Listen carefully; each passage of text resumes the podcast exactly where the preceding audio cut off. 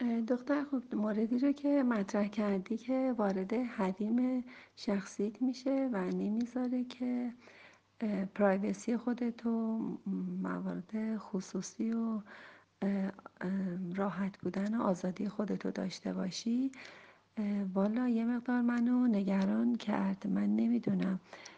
با این وضعیت چطوری می‌خواین ازدواج کنیم وقتی با کسی قصد ازدواج دارین در واقع وارد یک مقدار یک مقدار نه خیلی و این حریم نمی‌دونم تا کجاست حد و حدود شما که به کدوم حریم شما وارد شده که حریم خصوصی شما به هم ریخته و تو این همچین شرایطی یه دختر با همچین عقایدی من نمی‌تونم اصلا واقعا قضاوت کنم که این عصبیتش واقعا مال اینه که شاید واقعا دوستت داره و نمی‌تونه که تو رو واقعا توی حریم و محدوده خاصی نگه داره یا اینکه کلا کلا خود به خود عصبیه یا اینکه عجول و خشنه واسه مواقع عادی و نرماله زمانی که شما محدوده های خودتون حفظ می‌کنی مثلا گوشی تو می‌خوای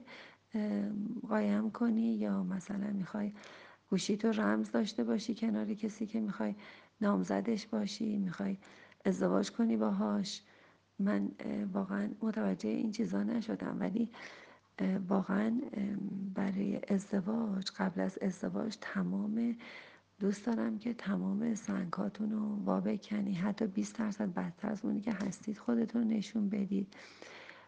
و حداقل یه سه چهار ماه قبل از ازدواج کاملا کاملا بدون اختلاف بدون درگیری بدون کنترل همدیگه باشید.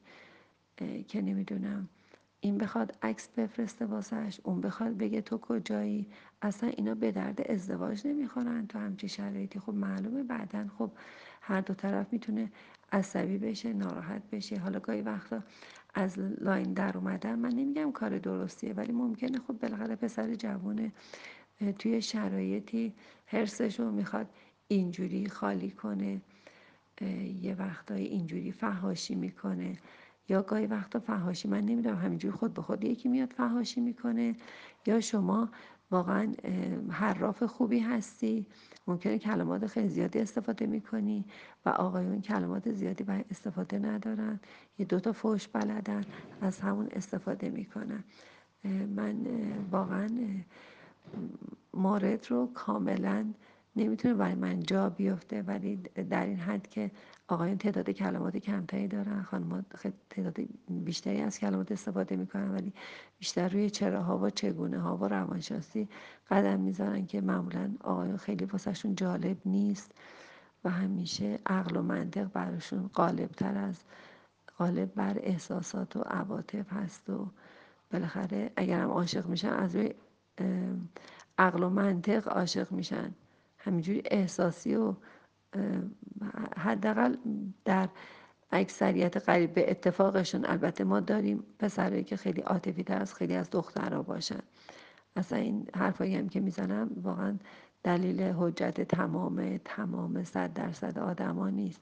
ولی خب بیشترشون تو این شرایط هستن. و وقتی خانم زیاد حرف می‌زنه آقا چون تعداد کلمات زیادی نداره که دلیل بیاره و خودش رو ثابت کنه احتمالا یا هول میده یه چیز دستش باشه ممکنه پرت کنه یا اینکه فهاشی کنه یا بزنه مثلا از لاین خودش در بیاد.